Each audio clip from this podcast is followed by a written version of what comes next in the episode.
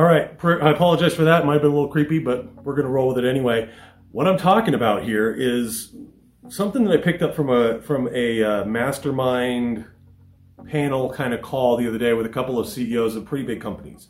The CEO, like the founder and CEO of HomeSmart was on there, Robert from founder CEO of Compass, and right off the top of my head, I can't remember the other two brands, but one of the things that really stuck with me on that was one of the guys mentioned, well, what's going on in the world right now, right?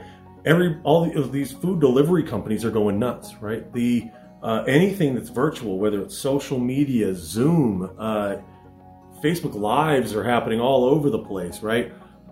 We've been talking about how the market's shifting and the things that are happening in our world and how video is going to take over and all this stuff. And by the end of this year, blah, blah, blah, blah, blah. Well, we just got moved into the future. The concept is right now that essentially all of those virtual services just shifted up 10 years ahead of where they were. Think about this.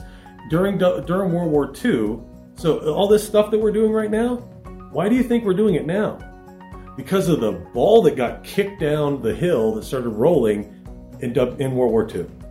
It took an immense tragedy and an immense global catastrophe, really, to implement the absolute need to innovate on computers, shrinking them, making them faster, making them better.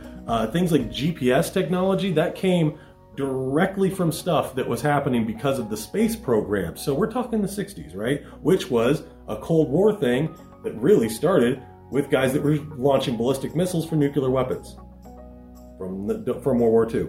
So you really trace the lineage of what we're doing right now back to there. If that didn't happen, when would that stuff have rolled out? So if we look at what's happening in the world today and all of the stuff that all of a sudden we've been just shoved down our throat, we have to rely on. You know, grocery delivery was kind of a thing, pickups were kind of a thing. Now it's almost 50%, I bet, of what they're doing. You go into the grocery stores right now, they're filling big old racks constantly. You'd see it occasionally before, but now if you really pay attention, they're doing it a ton. And that stuff would have trickled into a big deal. Now it's just, boom, shifted ahead. So the point is, lean into that tech. These virtual open house things, didn't really think much of that. That would have been a kind of a ridiculous thing. If you would have asked me in January, hey, should I do a virtual open house? I would have laughed at you. Oh, who the heck is this guy? Just go talk to humans. Now we're starting to realize that the views that are coming from the virtual open houses are phenomenal. Like thousands, hundreds. I don't know of anybody in any of our small markets that's realistically ever had 350 people, 500, 800 people, like in Cole Helberg's case up in Steamboat. I think he's got 800, probably way higher than that now, that have viewed that property in the virtual open house. Are you kidding me? Like, it's not gonna replace the traditional open house. Once we get out of this, we're still gonna be doing those. That's still got huge value, but you can hold a virtual open house in the middle of the week for that matter. It's happening constantly right now. Take a look around you. Look at how many open houses. I know there was at least 3 that I know of today in other offices, and they're behind where we were because we were some of the first people to do one, period, in Junction here. And now all the other companies are following suit. I just was interviewed for a news article related to the subject, which is kind of hilarious, really, when you get down to it. They were talking about virtual reality versus paper print. Holy cow. But they're going to run an article on it anyway.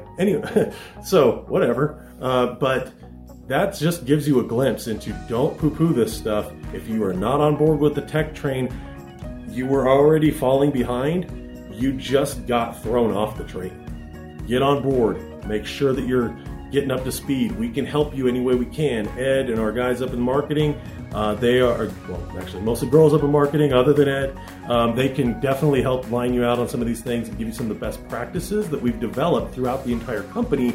Use our size and depth of technology and experience to your advantage. You do not need to reinvent the wheel here. We got people testing the waters all over the place, and we're developing best practices almost on the daily. So anyway, lean in big time to the tech. Thank you for your time, and get out there and kill it.